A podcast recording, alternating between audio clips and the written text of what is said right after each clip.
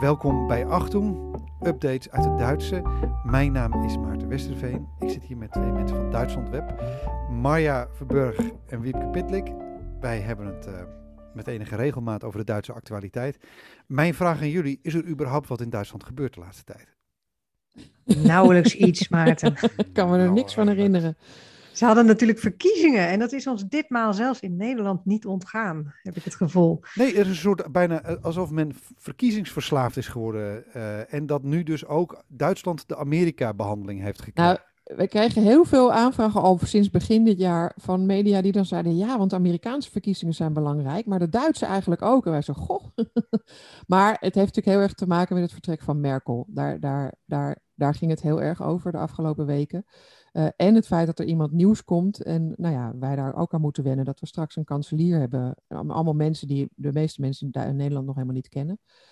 Het blijft overigens wel zo dat uh, mensen niet weten wie wie is. En uh, ja. dat Scholz verwisseld wordt met Scholz, die bij de vorige verkiezingen meedeed. Wat een hele logische verwisseling is. Ik moet even uitleggen dat Scholz de SPD-lijsttrekker is. en Schulz dat vier jaar geleden was. Ja. ja. Maar ja, nou, ja, het is dus op zich raar dat we die twee charismatische mannen niet uit elkaar kunnen houden natuurlijk. Hè, wat kritisch weer, Maarten. Alleen nee. die van de Groenen, die steekt er dan wel weer bij af. Ja. Aan alleen een Baerbock. Ja, en Robert Habeck. Maar nu is de vraag eigenlijk, ja, wat is er als jullie dit moeten lezen? Kijk, de, de, de, de berichten zijn er over geweest. Hè? We zijn alweer een aantal dagen verder. Het stof is een beetje gaan liggen. De uitslag is bekend. Maar wat is er nu eigenlijk gebeurd? Dat de SPD de grootste partij geworden is, maar uh, op de voet gevolgd door de CDU-CSU, dus die liggen heel erg dicht bij elkaar. Maar de CDU-CSU heeft heel erg verloren. Dit was altijd de grootste partij uh, en moet nu nog heel erg wennen aan het feit dat ze dat niet meer zijn. En we hebben de Groenen en de FDP. Uh, die hebben ook allebei gewonnen bij de verkiezingen. En die zijn heel erg nodig voor de coalitievorming. Nou dat is nu wat, dat, wat deze week de hele tijd aan bod is. Uh, ja, hoe die coalitievorming gaat. Verder heeft de AFD, de rechtsnationalistische partij, een beetje verloren. En die linken, dat is de, de, de, zeg maar de socialistische partij, die hebben heel erg verloren. Uh, ja, die zijn zelfs uh, onder de kiesdrempel gezakt. Ze hebben in Duitsland een kiesdrempel van 5%. Zijn ze ondergezakt? Ze zijn door een uitzonderingsclausule toch nog wel weer in de Bondsdag gekomen. Maar dat was wel uh, voor mij een van de grote verrassingen van deze verkiezingen. Ja, en, en wat er veel gezegd is de afgelopen tijd, is dat, uh, of de afgelopen tijd, de afgelopen dagen, dat de uitslag laat zien dat vooral het politieke midden in Duitsland versterkt is. Dus dat de partijen aan de rand, dus de AFD rechts en die linker links, dat die verloren hebben en dus niet gewonnen. En eigenlijk denk ik dat we daar toch wel een paar kanttekeningen bij moeten plaatsen. Um, want de AFD heeft dan weliswaar wel wat verloren, maar is nog steeds uh, een, een, belangrijke partij in de Bondsdag. Ze hebben 10,3% van de stemmen. Uh, dus ze zijn gewoon een, een, een, vast onderdeel van het Duitse politieke landschap. En uh, de AFD heeft toch nog steeds wel heel erg veel. Uh, ja, die, die, is de afgelopen vier jaar geradicaliseerd. Ze hebben ook banden met rechtsradicale bewegingen. Dus eigenlijk maakt de AFD rechtsradicalisme in Duitsland ja, salonveeg normaal. En dat is iets waarvan ik me afvraag hoe, wat daar de komende jaren, hoe dat proces zich verder ontwikkelt. Want we hebben natuurlijk de afgelopen jaren in Duitsland gezien dat uh, rechtsextremisme en rechtsradicaal geweld sowieso heel erg zijn toegenomen. Uh, of, of dat nu, nou ja, hoe zich dat verder ontwikkelt. Maar de, het verhaal van het politieke midden zo versterken en we zijn van de randen af, dat... Klopt, ja. en als je dan kijkt naar uh, Oost-Duitsland, daar heeft de AFD nog twee keer zoveel stemmen gehaald, meer dan twee keer zoveel als in West-Duitsland. En daar hebben ze boven de 20% gehaald. En in Sachsen en Turingen is het zelfs de grootste partij geworden. Dus dat is ook nog wel een kanttekening die je erbij kunt plaatsen. En aan de andere kant, bij die linken, die hebben denk ik dat die zo klein zijn geworden, heeft heel veel te maken met dat die stemmers naar de SPD zijn gegaan, omdat duidelijk werd dat uh, de SPD misschien wel het CDU, het CSU uit de regering kon houden deze keer. Dus ja, dat dus is eigenlijk die... strategische stemmers een beetje. Ja, dus mensen die graag een wat linkse regering wilden, of in ieder geval niet meer de CDU-CSU, die zijn massaal overgestapt op de, op de SPD. En een ander opvallend ding, uh, je hebt in Duitsland van die prachtige grafieken uh, met de Wählerwanderung, dus uh, welke kiezers van welke partij naar een andere partij zijn gegaan. En daar zie je dat de SPD eigenlijk van alle partijen heel veel kiezers heeft afgesnoept. Heel veel van de CDU-CSU, ik geloof bijna 2 miljoen. Uh, maar ook in Oost-Duitsland heeft de SPD heel erg gewonnen. Dus er zijn ook veel mensen van de AFD naar de SPD gegaan. En dat is dan toch wel opvallend ook, hoe, hoe dat partijenlandschap verschuift. Ja, en de analytici die uh, zeggen daar ook over dat dat heeft, waarschijnlijk heeft ook wel met de personen te maken. Er zijn ook een aantal sterke vrouwen in de SPD opgekomen en ook een aantal uh, jonge mensen. En dat spreekt uh, ook in Oost-Duitsland wel aan. Merkel is natuurlijk vertrokken en er zijn toch ook wel echt veel kiezers die, ook in Oost-Duitsland, die vanwege Merkel op haar stemden. En vooral haar opvolger Laschet is echt een man uit het westen. Die komt echt uit het westen van West-Duitsland. Spreekt dus heel veel mensen in Oost-Duitsland helemaal niet aan. En um, dus dat heeft daar ook zeker wel een rol gespeeld. Wat mij opviel, tenminste hier, uh, kijkend naar de campagne, um, was dat, uh, dat, dat het geheel. Um, ik had ik, ik, ik, ik, het gevoel bekleefde van een wat verkrampte verkiezing eigenlijk. waarbij waarbij uh, de SPD inderdaad heel erg inzette op, op, op een soort, soort bijna agressieve saaiheid. Van, hè, dat, oh, grote posters hier ook van nou, competent, uw nieuwe bondskanselier. Um, geen wervende slogans, maar alles eigenlijk gericht op het hè, bevestigen maar van hey, in onze uh, handen gaat er niks geks gebeuren. Hè, wij zijn de, uh, een partij die, die, nou ja, die verantwoordelijk het roer kan gaan nemen nu. Ik weet niet of dat ook vanuit de buitenkant en vanuit jullie expertise zo overkwam. Maar hier ja. leek er een soort rare deken eigenlijk op het geheel te liggen. Ja, maar ik, denk dat er twee dingen aan de hand zijn. Want uh, de, de is inderdaad dat het een soort wedstrijd leek van wie, wie lijkt het meest op Merkel. Uh, en de CDU dacht dat ze dat met Laschet, dat is natuurlijk ook iemand die Merkels koers uh, vaart of volgt, dat ze daarmee wel zouden winnen. Daar heeft Scholz natuurlijk heel slim op ingezet. Van ik ben eigenlijk de pragmatische leider zoals Merkel was. Tegelijkertijd, dus de ene kant is het verhaal van Duitsers willen hetzelfde. Die willen niet grote verandering en behoudendheid. Maar tegelijkertijd zie je dat de partijen die wel echt voor veranderingen uh, staan, die hebben ook heel erg gewonnen, namelijk de Groenen en de FDP. En ook bij jongeren, het is ook opvallend dat niet de meeste jongeren, of tenminste dat heel veel jongeren op de Groenen hebben gestemd, maar ook heel erg veel jongeren op de FDP. Dus die hebben mensen aangesproken die toch het idee hebben van er moet eens wat anders. En er was ook een, een, peiling na de verkiezing dat de helft van de Duitsers wilde kleine veranderingen en 40% wil grote veranderingen. Maar het idee is dus dat er dat ze, willen wel veranderingen, maar dan ook weer niet te erg, want het moet dan wel onder een, stabiele leider. Dat is een beetje de indruk die wij hier krijgen. Ja, uh, overigens vraag je natuurlijk af wat voor uh, stemmers dan naar de FDP gaan. En hoeverre, ik bedoel, is de FDP aangevuld met die linker stemmers? Dat denk ik niet denk dat. Uh, oh, wacht even. Dan zie ik meteen een vinger omhoog gaan. En Maya zie ik duiken in, in de boeken. In, in, in mijn schriftje. Nou ja, ja die, die, die Welenwaardering waar we het net over hadden. Dus uh, waar, uh, kie, waar partijen kiezers vandaan hebben gekregen. De FDP heeft er heel veel van de CDU-CSU. maar ook van de AFD. Ehm, en van die linken. En van mensen die eerst niet stemden. Dus de FDP heeft, heeft verschillende groepen mensen aangesproken. En ik kan me voorstellen dat bijvoorbeeld de wat rechtsere CDU-leden uh, ehm, dus naar de FDP gaan over, zijn overgestapt. Uh, maar ze hebben dus kennelijk ook AFD-kiezers en, en veel jongeren uh, aangesproken. Ja, ook, en ja. jongeren geven ook aan dat de FDP natuurlijk ook echt de ehm, partij is die de digitalisering misschien echt uh, uh, goed vlot kan trekken, want dat is in Duitsland echt achtergebleven. En uh, dat het ook de partij is die voor een kleinere overheid is.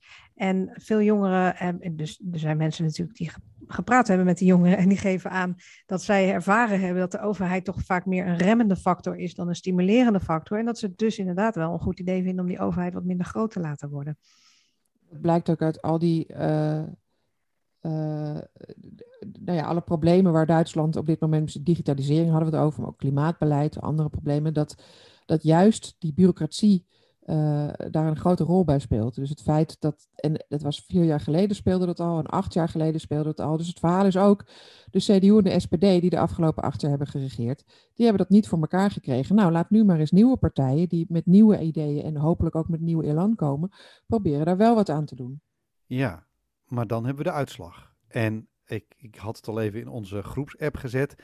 Um, we hadden ook gewoon een. Voor mij, ik kijk naar de uitslag, voelde het toch een beetje als een Escher-tekening. Waarbij ja, dingen wel degelijk omhoog en omlaag gaan, maar op de een of andere manier ook allemaal uh, dat in een soort gesloten, uh, gesloten loop lijken te doen. Um, want wat gaat er nu gebeuren, realistisch gezien? Ik zie dat toch wel wat optimistisch hoor, Maarten. Want um, wat natuurlijk wel meespeelt is een, de demografie van Duitsland. Duitsland heeft heel veel oudere kiezers. En die, juist die oudere kiezers, die zijn bij SPD en CDU-CSU gebleven, omdat ze daar hun hele leven al op stemmen. De jongere kiezers kiezen toch massaal voor verandering, voor de Groenen en voor de FDP. Ehm, ja, die zijn nu natuurlijk nog niet in de meerderheid.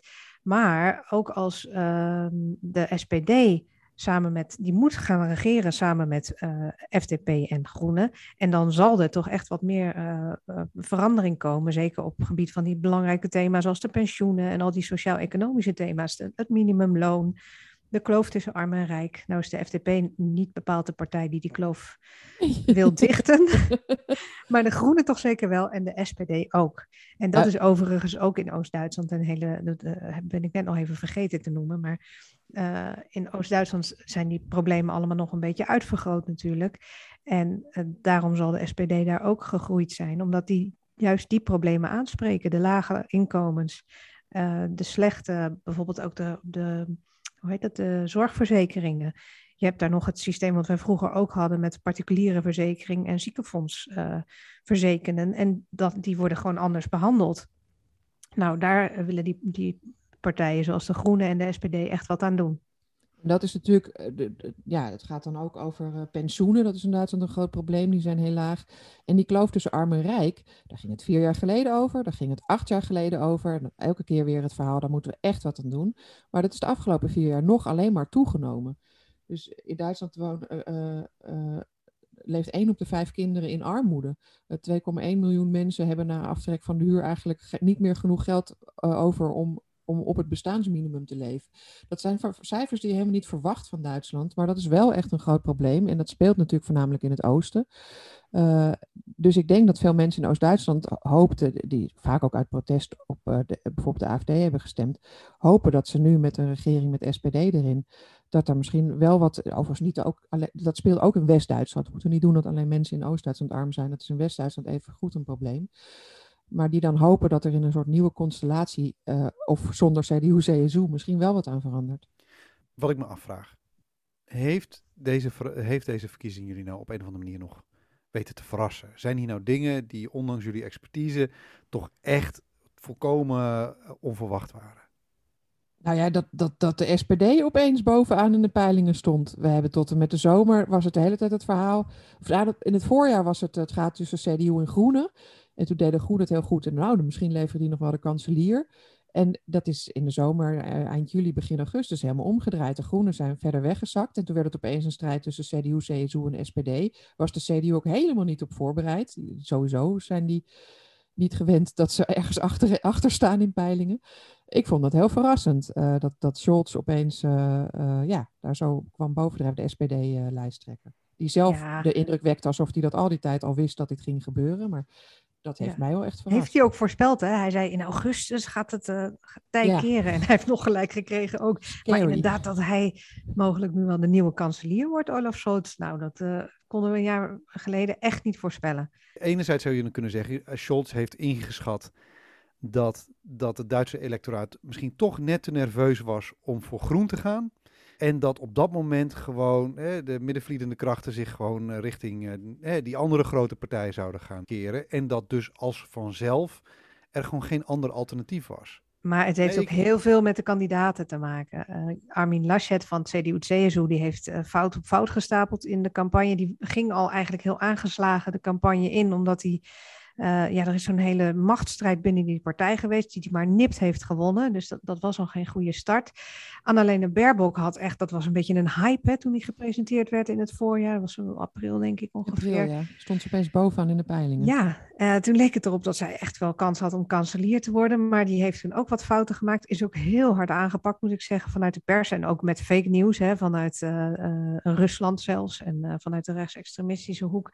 Um, dus het is niet helemaal haar alleen persoonlijk aan te wrijven, maar uh, ze heeft ook zeker wel fouten gemaakt. En zij heeft natuurlijk als nadeel dat ze. Kijk, de Groenen staan al voor een behoorlijk andere koers. Die willen echt heel veel veranderen in Duitsland. En zij is dan ook nog eens iemand die eigenlijk geen uh, bestuurservaring heeft. Ze is nog nooit minister geweest, ook niet in een deelstaat. Ja, dat is wel heel veel risico bij elkaar. Zeker voor zo'n risicomijdend uh, volk als de Duitsers zijn. We hebben natuurlijk ook dat mondkapjesschandaal gehad begin dit jaar. Ah, we horen nu Hanko binnenkomen. Hey! hey. Hallo. Ondertussen is bij Wiepke Duitsland Instituut collega Hanko Jurgens aangeschoven. Hanko, welkom. Gezellig dat je erbij bent. Het ziet er opeens heel knus uit zo met z'n vieren nu in het scherm. heel ehm, gezellig. Uh, jij bent ook natuurlijk uh, uh, gedwongen geweest om al dat verkiezingsgeweld te volgen. Zijn er voor jou nou verhalen die eigenlijk al veel meer aandacht verdienen, maar nu niet aan het licht zijn gekomen? Nou ja, voor mij is eigenlijk het verhaal van deze verkiezing is de rivaliteit tussen Marcus Söder, minister-president van Beieren, en uh, Armin Laschet, minister-president van Noord-Rijn-Westfalen. En die rivaliteit loopt al veel verder terug. Die, die begon, die was waarschijnlijk al van voor de coronacrisis, maar tijdens de coronacrisis werd die extreem duidelijk, omdat uh, Marcus Söder voortdurend heeft gezegd: Mijn strenge lijn is de juiste lijn. Ik lig ook erg op dezelfde koers als de kanselier. Ja, en daar wat, in, wat daar in West-Duitsland gebeurt, ja, dat is allemaal eigenlijk een beetje te slap. Uh, of dan had hij het over inderdaad toch over het Rijnland. Of het was meestal, had het meestal niet expliciet over Armin Laschet. Maar hij heeft er in mijn ogen echt voor gezorgd dat Laschet de naam kreeg van een, wat men in het Duits noemt, tic-tac-koers te voeren.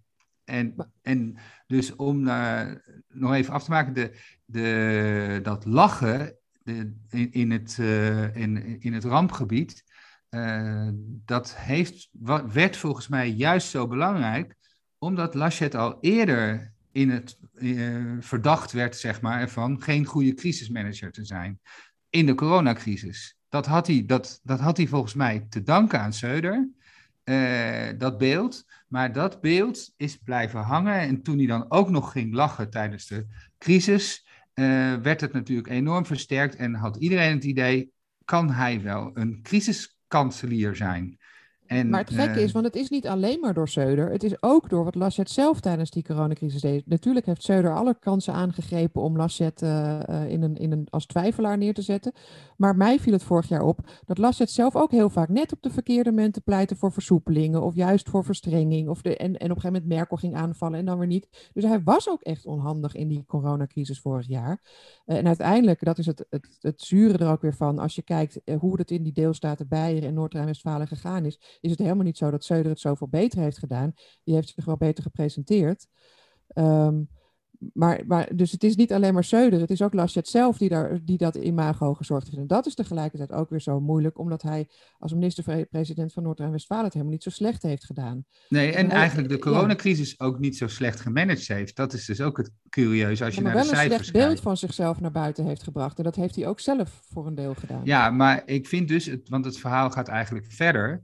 Uh, het viel mij heel erg op dat op momenten dat Laschet de media moest bereiken, dat er al bijna twee, drie dagen van tevoren uit Beieren steeds meer nieuws kwam. En uh, ervoor zorgde dat hij tegelijkertijd vaak, bijvoorbeeld op het moment dat Laschet het verkiezingsprogramma van de CDU-CSU ging presenteren, of dat hij zijn schaduwkabinet presenteerde, op die dag was er altijd een moment dat Söder de aandacht van de pers zodanig naar zich toe wist te trekken, dat ja, Laschet eigenlijk nauwelijks in het nieuws was. En dus echt de momenten dat hij zeg maar moest scoren en moest laten zien van uh, dit is waar wij voor staan, uh, zorgde Söder voor een klein incidentje. Of uh, hij heeft bijvoorbeeld gezegd dat hij zich verbaasde over dat de CDU-partijleider en de kanselier wat betreft corona niet op één lijn liggen. Dat is één klein zinnetje, maar dat haalde het journaal. En uh, Laschet zijn inspanningen om meer kleur te krijgen, want dat was natuurlijk uh, het grote probleem, hij had een kleurloze campagne, uh, die zijn dus gewoon, niet alleen omdat hij het zelf niet goed voor het voetlicht wist te brengen, maar ook omdat Söder voortdurend vanuit Beieren ja, hem eigenlijk toch in de wielen heeft gereden. Ja, hem tergde, je zag het ook bij die tv-debat, bij die laatste tv-debat mocht Söder als CSU-leider ook aanwezig zijn zaten ze naast elkaar. Nou, je zag, je zag het ongemak van Laschet afstralen. En dan zat, ja. zat die, die terger zat dan ook nog de hele avond naast hem. Eh, en dan wel een beetje vroom te zeggen van eh, we zijn allemaal voor Laschet. Maar je, je weet gewoon dat Söder daar helemaal niet voor Laschet zat. Ja, ik vind het een schitterend voorbeeld. Hè? De journalist Jonathan Swartz heeft eh, voor dit fenomeen een, uh, een wet bedacht, namelijk de IJzeren Wet van Instituten, waarbij mensen binnen het instituut vooral eerst bezig zijn met hun eigen positie binnen dat instituut. Ook als die macht, uh, ook als, als die handelingen ten koste gaan van het gehele instituut. Ja. Dus liever eigenlijk, dus, dat zien we hier dus ook, dat, dat, dus, uh, de, dat, dat Laschet verliest. En daarmee ook het hele, de hele partij en zijn eigen positie uh, versterkt wordt. Dan dat hij zich inzet voor, dat, voor die winst. Ik, ik vind het een schitterend voorbeeld van deze wet. Maar je ziet het nu ook weer, want Laschet die zegt dus van nou, ik wil uh, gesprekken voeren met de FDP en de Groenen, want we kunnen best nog een regering vormen. En dan gaat Söder zeggen deze week, ja, maar we zijn helemaal niet aan bod. Uh, we hebben verloren, de SPD is aan bod. Dus ook weer ja. helemaal niet in het belang van de partij. En hij heeft dit weekend is hij, heeft hij allerlei afspraken. Hij moet naar de verjaardag van uh, Stoiber, dat is een van de grote voorgangers, die wordt 80. Dus hij kan uh, niet um, deelnemen aan coalitiebesprekingen met de oh, FDP. Ja. Dus dat is echt ongelooflijk uh, wat daar gebeurt. Als, nog wat ik. Nog, wil jij? Uh, ja, oh. Wat ik ook een hele interessante lijn vind in deze verkiezingen. is de ontwikkeling van die linken. in Oost-Duitsland. Want die linken was toch de protestpartij. Uh, en voor de Oost-Duitsers, uh, die uh, de vorige verkiezingen in 2017 nog echt best wel in grote getalen voor die linker gestemd hebben. En in toenemende mate is natuurlijk de AFD de partij geworden die dat protestgeluid vertolkt. Uh, waardoor die linker eigenlijk in een soort ja, identiteitscrisis zit, zou je kunnen zeggen. Uh, en uh, die, die wordt nog eens versterkt doordat een van de meest bekende krachten van die linker, Sarah Wagenknecht, daar ook absoluut kritiek op uitoefent, op de koers van die linker. Ze vindt dat ze die linker te veel, ja, bijna zeg maar een, een, een, een iets wat linksere variant van de Groenen is geworden. En uh, te weinig de zorgen van de burgers in Oost-Duitsland serieus neemt. En zou dus ook zelfs het thema migratie ook meer kunnen uh, gebruiken om kiezers in Oost-Duitsland uh, te trekken. Nou, die hele discussie en ruzie heeft eigenlijk toe geleid dat die linker steeds ja, echt een, nou ja, de kiesdrempel net niet gehaald heeft. En dat vind ik eigenlijk gelukkig, ik vind het gelukkig dat ze nog in de Bondsdag zitten. Want ik vind het belangrijk dat dit soort geluiden uh, een, een, stem hebben in het parlement. Uh, want anders wordt dat zeg maar een soort buitenparlementaire oppositie. Mensen die weten niet hoe ze, ja, hoe, hoe ze hun kritiek kunnen verwoorden. En nu blijven ze in het parlement. En dat vind ik echt een, ja, heel erg belangrijk. En ik ben dus heel erg benieuwd uh, welke koers opgaan. Want het is duidelijk dat ze moeten veranderen. Het, gaat niet goed met die linken. En ze moeten dus een nieuwe koers uh, vinden. Het valt mij ook vaak op dat uh, als er Kamervragen worden gesteld die echt zinvolle antwoorden opleveren, die komen bijna altijd van die linken. Die linken zitten bovenop om na te gaan. Dus die controleren de regering eigenlijk heel goed. En dat zou ook al een gemis zijn als die niet meer in de Bondsdag zijn. Oost-Duitsland is nu al aangestipt. Um, daar middenin zit natuurlijk Berlijn. Uh, Hanko, daar heb je ook met aandacht naar, uh, naar gekeken. Als je naar de kaart kijkt van 2017, eh, wie waar wat gekozen heeft per kiesdistrict, dan zie je eigenlijk dwars door die kaart de scheidslijn van de muur lopen. Namelijk links, West-Berlijn zeg maar, die kleurde CDU, dus die kleurde eigenlijk zwart. En rechts kleurde helemaal naar die linker, met een paar buitenwijken zie je kiesdistricten die naar de AFD zijn gegaan. Dus de grote vraag was nu een beetje van hoe ziet die kaart er in 2021 uit? En wat schetste nou mijn verbazing? Als je naar die kaart kijkt, is het hele centrum nu voor de Groenen. En de buitenwijken daar zijn voor de SPD. En ergens nog in Oost-Berlijn, in een randje, zie je nog wat eh, AFD. Dus je zou denken van, ach, nou, uh, de scheidslijnen tussen Oost en West zijn in vier jaar tijd verdwenen. Maar dat is natuurlijk veel te makkelijk. Daar geloof ik helemaal niks van. Dat heeft volgens mij ook heel erg te maken met de zwakte van die linken op dit moment. En het is gewoon erg leuk om te zien, zeg maar, hoe je die kaarten kunt interpreteren. Hoe je het enerzijds 2017 belangrijker kunt maken misschien. En anderzijds nu 2021 kunt doen alsof die scheidslijnen helemaal weg zijn. Maar dat is natuurlijk niet het geval. Het is heel mooi trouwens. Marja, ik zie jou echt als het, het braafste kindje van de klas bij de achter, achterovervallen in het uh, omhoog steken van je vinger.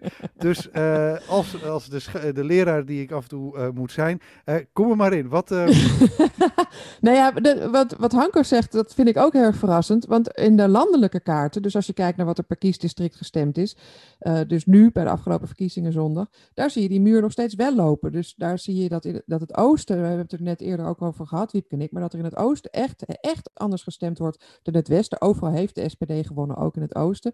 Maar daar zie je nog steeds die AFD en die linken. Uh, dus daar, daar zie je die muur op die kaarten nog wel lopen. Ja, maar het hangt wel een beetje vanaf hoe soort... de kaart kleurt. Want deze kaart waar ik het over heb, gaat over de, zeg maar de, de, de, de sterkste kandidaat in de regio. Ja. En dan vallen andere, alle andere partijen vallen weg. En als je dat bekijkt, dan is natuurlijk in Oost-Duitsland alleen in Saxe en Turingen de AFD de sterkste. En dat is dan het zuiden, waar dat natuurlijk uh, dus of waar het sowieso nog heel erg speelt. En waar de AFD ook heel erg goed georganiseerd is. Maar verder is, de, is, is, is ook in de nieuwe deelstaten is toch ook SPD de sterkste partij geworden. In de, in de kiesdistricten. In, in, de kiesdistricten. In, in, een deel van de, in een groot deel van de kiesdistricten. Ja, maar, maar ik, natuurlijk, het is ook logisch dat als er in Berlijn iets verandert, of als er iets verandert met die muur, dat dat in Berlijn gebeurt. Uh, want het is natuurlijk toch een soort voorhoede, uh, juist omdat daar West en Oost zo gemengd zijn. Maar als, jij, als je die kaart zo beschrijft en je vertelt dit zo, dan vraag ik me niet af, ja, zijn, zijn de stemmers gewoon niet elders gaan wonen? Het klinkt eerder alsof er iets in de onroerend goedmarkt veranderd is in, uh, in, uh, in Berlijn. Uh, ik, ik, bedoel, hebben we hier te maken met gentrificatie bijvoorbeeld? is het dan zo, ehm, zou het aan de huurprijzen kunnen liggen van, van een, een boomend Berlijn wat dat betreft? Nou, ik denk dat het natuurlijk zo is dat er steeds meer verandert, maar dat, zeg maar dat die scheidslijnen in de loop van de tijd minder zullen worden. En er is uh, nog een ander punt. Uh, deze verkiezingen speelde migratie niet zo'n belangrijke rol. En het is heel erg duidelijk dat als het om migratie gaat en integratie en opvang van asielzoekers, dat men in Oost-Duitsland kritischer was over het beleid van Merkel dan in West-Duitsland. Dus in 2017 speelde dat ook nog heel sterk. Maar er speelt nog iets anders, wat ik heel interessant vind is dat de, je ziet gewoon dat de, de Groenen en de Liberalen zijn over het algemeen West-Duitse partijen, om het maar zo te zeggen. Die doen het minder goed in Oost-Duitsland. Maar de SPD heeft het dit keer wel goed in Oost-Duitsland gedaan.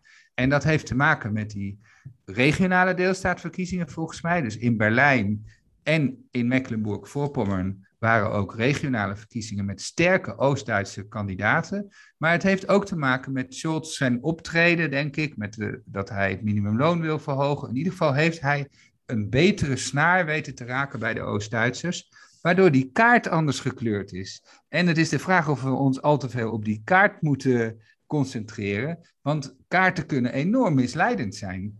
Ik wil eigenlijk naar het staartje van deze, uh, uh, van deze verkiezingen. Um, en dat is eigenlijk in welke. Ik ben benieuwd wat jullie daarvan maken. Um, uh, in hoeverre is het een verkiezing van. Uh, is deze uitslag een uitslag van de media geweest? Ik vind dat je dat vooral bij de Groenen ziet. Die, uh, en die kandidaten Annalena Baerbock. Die kreeg echt geen kans in de media. Uh, van begin af aan al niet. Die heeft wel fouten gemaakt. Maar ik moet zeggen, ik vind het nog relatief kleine foutjes. Ze heeft, uh, haar cv is uh, licht aangepast toen ze eenmaal kanselier werd. Um, en ze heeft inderdaad een boek uitgegeven. Daarvan heeft ze ook gezegd, dat had ik nooit moeten doen. Ze heeft een boek uitgegeven waarin ze passages van anderen heeft overgenomen. Maar dat boek was ook duidelijk. Ja, heel veel Duitse politici geven een boek uit. Dat hoort er kennelijk bij in Duitsland. Uh, daar hebben ze vast allemaal allerlei passages van allerlei mensen over geschreven. Zij werd daar wel heel hard op aangepakt. Um, dus vooral bij hun. En wat daar ook een rol speelt. Deze week is uh, Russia Today uh, Germany van YouTube gegooid vanwege de, de fake news die ze rondom corona verspreiden. Maar vanuit Rusland is er ook heel veel fake nieuws. Dat is ook onderzocht en aangetoond. Heel veel fake nieuws over juist de Groenen en over Annalena Baerbock verspreid. Meer dan over de andere partijen. Is er ook een verklaring voor waarom zich uitgerekend op de Groenen richt? Ik bedoel... Ja, en, en een hele simpele verklaring is bijvoorbeeld de gaspijplijn Nord Stream 2. Daar zijn de Groenen tegen. Dat is natuurlijk een heel belangrijk project voor Rusland. Dat is uh, gas dat van Rusland naar Europa wordt gebracht door die pijpleiding. Die pijpleiding ligt er al. Dat zal, zullen de Groenen niet meer kunnen tegenhouden. Maar die hebben daar wel gezegd dat als het aan hun lag, zou die er niet komen. En ze gaan nu ook Um, als ze in de regering komen, proberen daar nog compensatie voor te krijgen op de een of andere manier om uh, Oekraïne daarvoor te compenseren. Dat is één thema en uh, ze, hebben, ze zijn ook veel verder op mensenrechten, dus ze zullen zich ook harder opstellen ten opzichte van Rusland, is de verwachting. Dus dat is een belangrijke reden. Er was trouwens één heel grappig moment, vond ik. de Duitse politici gaan ook heel vaak bij allerlei shows langs waar kinderen een belangrijke rol spelen. En er was er eentje waar een jongen eh, van nou, een jaar of dertien, denk ik, Tino Krupalla van de AfD interviewde. Wir möchten mehr, dass, dass wieder mehr deutsche Volkslieder gelehrt werden, dass deutsche Gedichte gelernt werden, dass wir auf unsere deutschen Dichter und Denker wieder mehr in den Schulen würdigen. Ich finde, wir müssen schon relativ viele Gedichte auswendig lernen. Was ist denn Ihr Lieblingsgedicht eigentlich? deutsches Lieblingsgedicht? Mein Lieblingsgedicht ist, ähm, da muss ich jetzt, müsste ich jetzt mal überlegen, fällt mir jetzt gar keins ein. Nicht? Nein. Vielleicht Ihr Lieblingsdichter? We moeten, moeten veel meer Duitse literatuur en, en poëzie ja, we moeten leren. Meer... Het moet meer ja. worden. En dat ja. moet je zegt van, nou, ik vind eigenlijk dat het best al veel is. Wat is eigenlijk jouw favoriete gedicht? Precies. Radiostilte. Ja, en het interessante vond ik dat alle Duitse politici daarna gevraagd werden om uh, hun Duitse gedicht op te noemen. En Armin Laschet kwam met een uh, drie regels Bonheuver, die hij waarschijnlijk in de kerk had geleerd of zo. Maar ik vond dat uh, eigenlijk opvallend zwak optreden van de politici, die allemaal niet eens in staat zijn om een paar dichtregels te noemen. Dus dat was, was maar... een heel erg leuk moment. Maar het gaf wel een beetje aan dat de aandacht voor de AFD niet bijzonder groot was tijdens deze verkiezingen. En daar hebben ze uh, ook over geklaagd. Ze vonden dat ze dus te weinig uh, in beeld waren. En ik vind het interessant, want misschien hadden ze naar mijn idee ook wel een beetje gelijk daar, daarbij. Maar het is gewoon interessant vanuit het, om het verschil te kijken met het Nederlandse perspectief. Want in Nederland is het toch wel zo dat zowel Wilders als Baudet tijdens de verkiezingscampagnes toch behoorlijk ruim in de aandacht zitten. Maar en da daar wordt in Duitsland toch anders mee omgegaan. het ik. feit dat de AFD deze keer zo weinig aandacht kreeg, heeft er volgens mij mee te maken dat vier jaar geleden het verwijt zowel uh, van politici naar de media als van de media naar politici van andere partijen was, dat ze veel te veel met die AFD bezig waren. Ja, dus volgens mij, en je zag het ook bij die debatten, op het moment dat de AFD-lijsttrekker uh, uh, Alice Weidel aan het woord was, die werd sneller in de re reden gevallen door de presentatoren. Al die die andere politici probeerden bij haar weg te blijven. Zo van vooral niet met haar in, in, in uh, debat raken. Um, en zodra ze een kant op ging, weet ik veel, als het over de, de coronaprotesten ging of als het over rechts ging. Zodra het die kant op ging, dan toch proberen het gesprek weer de andere kant op te krijgen. Dus ik denk dat in Duitsland de angst ook heel groot is uh, om die AFD uh, nou ja, te helpen op de een of andere manier. En dat heeft echt te maken met vier jaar geleden toen ze in de Bondsdag kwamen, is er heel lang gedebatteerd over wie zijn schuld dat nou eigenlijk was. Maar... Ook nog wel grappig om te vertellen is dat ze niet alleen niet geholpen zijn, maar ze zijn ook uh, rechtstreeks gesaboteerd, de AFD, in deze campagne. Uh, deze week kwam naar buiten dat uh, je hebt in Duitsland een kunstenaarsactivistencollectief, het Centrum voor Politische Schönheit. En die hebben weer een stunt gelanceerd. Die hebben zich al maanden geleden aangemeld als flyer distributiebedrijf. Hebben contact gelegd met de AFD, hebben gezegd, nou, wij willen jullie flyers wel voor niks verspreiden. De AFD heeft miljoenen vrachtwagens, eh, niet miljoenen vrachtwagens, maar eh, vrachtwagens met miljoenen flyers afgeleverd bij dit uh, niet bestaande bedrijf. Die hebben ze natuurlijk gewoon lekker laten liggen en niet verdeeld verder. En hebben gezegd, ja, onze um, uh, geschäftsbedingingen, dus uh, de, de richtlijnen van ons bedrijf, staan ons niet toe om propaganda te verspreiden. Dus wij hebben dus er helaas niets mee kunnen doen. Waar kijken jullie eigenlijk nu naar uit? Goed, we zijn voorbij Merkel. Waar valt naar uit te kijken? Slapen, ik wil heel graag slapen. ik ook. Zo. Dat heb je ook van Merkel. Oh ja, Merkel, nee, maar het, de, de andere afgelopen twee weken waren, nou ja, eh, Hanko eh, en Wiepke ook. We zijn gewoon allemaal eigenlijk gewoon, eh, ik moet een beetje uitdeuken nog. Daarna wil ik weer nadenken over waar ik me op verheug. Nou ja, wat ik eerder al zei, ik verheug me op, op wat nieuw elan in de Duitse politiek met de Groenen en de FDP, hoop ik. Ja, ik vind het ook, eh, ja, ik, eh, zeg maar als Duitsland-watcher, erg leuk dat er eh, toch eens een nieuwe constellatie eh, komt. En dat we nu ook waarschijnlijk met een nieuwe dynamiek te maken krijgen, waardoor er ja, toch ook een aantal onverwachte zaken plaatsvinden. En we gewoon ook naar hele andere groepen mensen en hele andere politieke cultuur moeten gaan kijken om Duitsland te kunnen analyseren. Ik, eh, Ik vond het ook erg leuk om te zien dat de nieuwe Bondsdag eh, diverser en jonger is geworden. En ik ben ook benieuwd wat we daarvan kunnen verwachten. Er zitten echt veel eh, jonge, veelbelovende mensen in. Dus Ja, geweldig om te zien. Al die, er zijn 49 eh, jonge socialisten van de Juso's bij de SPD terechtgekomen. En voor een groot deel zijn die allemaal tussen de 28 en 32. En eh, die staan ook de pers eh, te woord. En eh, ja, het is gewoon fantastisch om te zien hoe sommigen al heel ervaren zijn, maar anderen ook eigenlijk nog heel erg onervaren. En dat zal zeker ook een dynamiek in de Bondsdag, een andere, voor een andere dynamiek in de Bondsdag zorgen. Eentje tweette al dat hij eh, met, met, werd opgehaald door het taxibedrijf van de Bondsdag eh, voor zijn eerste eh, dag daar. En dat hij met die chauffeur praatte en hoorde dat hij voor een hongerloontje werkt, omdat het geoutsourced is. En die tweette dus dat hij daar wat aan wil doen. Goed, en nu, Marja, ik ga nu interveneren. Want iemand smelt voor onze ogen gewoon en ik ga ingrijpen. iemand moet nu gewoon aan de valium en, en, en, en een lekker warm bed met een kruik. Alleen maar, alleen maar omdat ik hier geen visagisten heb. Ik zag je handen in je gezicht. Ja, maar ik heb last van mijn ogen. Dat, is ja, een dat zou ik ook hebben na deze Ja. weken. Dus jongens, Mijn hoofd doet het nog wel, maar mijn ogen doen gewoon pijn. Daarom zat ik nu in mijn ogen te wrijven. ik vind het een geweldig moment om op te eindigen. Marja, Wiepke, Hanko, hartelijk dank en tot een volgende keer. Allemaal naar bed. Allemaal naar bed jullie.